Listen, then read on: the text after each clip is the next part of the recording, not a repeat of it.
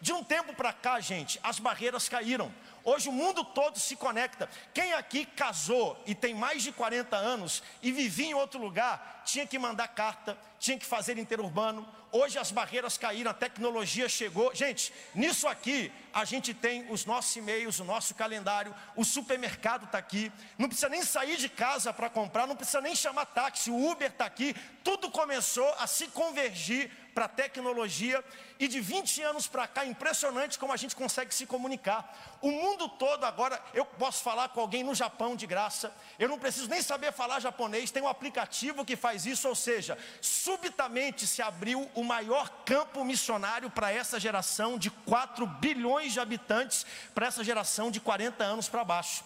E nós estamos dizendo para essa geração, avante, continuem crendo, continuem avançando. Pastor Elias pregou aqui hoje de manhã, eu não estava presente, mas eu assisti a mensagem toda dele, quando Paulo disse para Timóteo, Timóteo, avante, vai certo, em nome do Senhor Jesus. Eu sei que Creta é muito difícil, mas você vai chegar, Deus está contigo, o Espírito Santo está contigo. E nós estamos dizendo para essa geração, avante, contem conosco. E a gente vê o campo missionário e a oportunidade que eles têm de poder alcançar muita gente, oportunidade que gerações anteriores não tiveram.